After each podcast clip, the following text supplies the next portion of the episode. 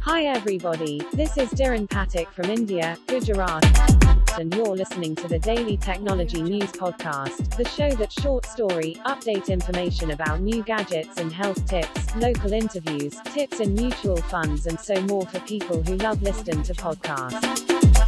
Only on my podcast.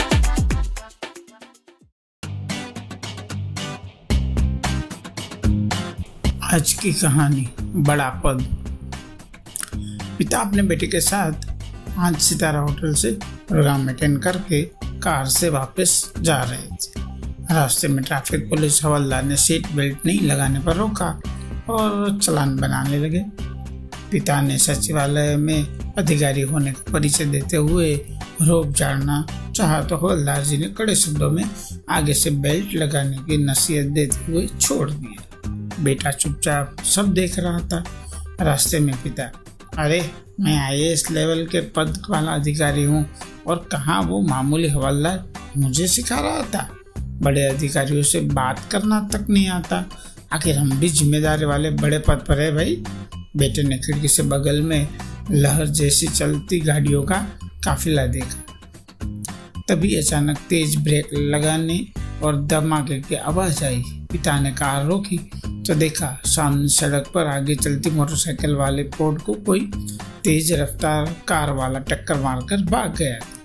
मौके पर एक अकेला पुलिस का हवलदार उसे संभाल कर साइड में बैठा रहा था। खून ज़्यादा बह रहा था। हवलदार ने पिता को कहा, खून ज़्यादा बह रहा है।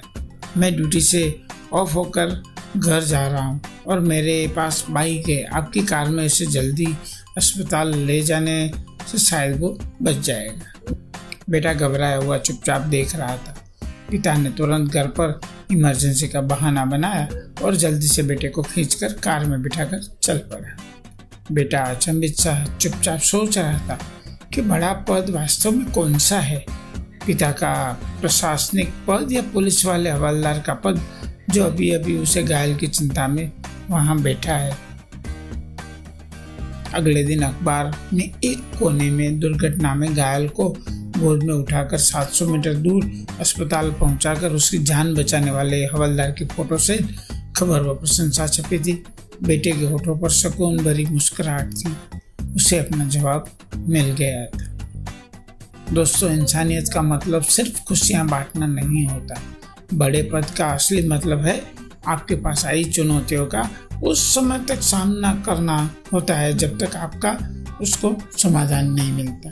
उस समय तक साथ देना होता है, जब वो मुसीबत में हो, जब उसे हमारी सबसे ज़्यादा ज़रूरत हो।